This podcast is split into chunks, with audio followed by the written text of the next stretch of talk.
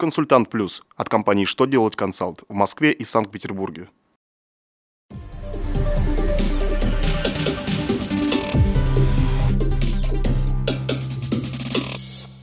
Добрый день! Для вас работает служба информации телеканала «Что делать ТВ».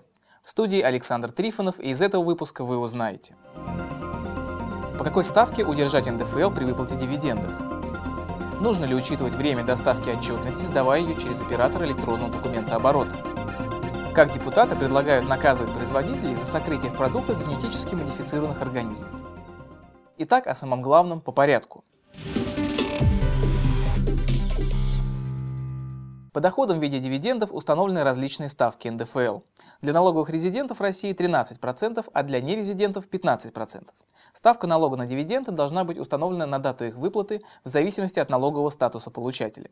Минфин считает, что налоговый статус физического лица нужно определить также на дату получения указанного дохода, то есть на дату выплаты дивидендов. Напомним, чтобы стать налоговым резидентом, необходимо находиться на территории России не менее 183 дней в течение 12 месяцев, предшествующих дате выплаты дохода. ПФР не вправе наказывать страхователей, отчетность которых была отправлена вовремя, но доставлена по ЭДО с нарушением срока. Такое решение содержится в постановлении арбитражного суда Московского округа.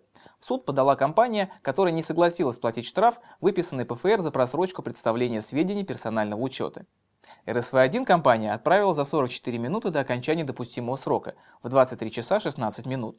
Но в ПФР документы пришли почти через 2,5 часа, то есть уже на следующий день. Посчитав, что дата представления документов должен быть день фактического получения документов, ПФР оштрафовала компанию за нарушение сроков отчетного периода. Суд с этим не согласился, указав, что страхователи не обязаны учитывать время доставки документов через ЭДО. Депутаты из ЛДПР решили бороться с нечестными производителями продуктов, не указывающими на упаковках факт использования генетически модифицированных организмов. Меры за сокрытие такой информации они предлагают ужесточить.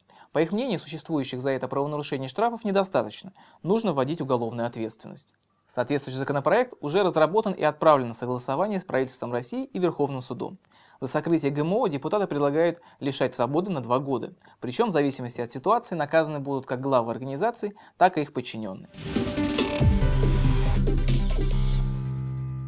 На этом у меня вся информация. Благодарю вас за внимание и до новых встреч!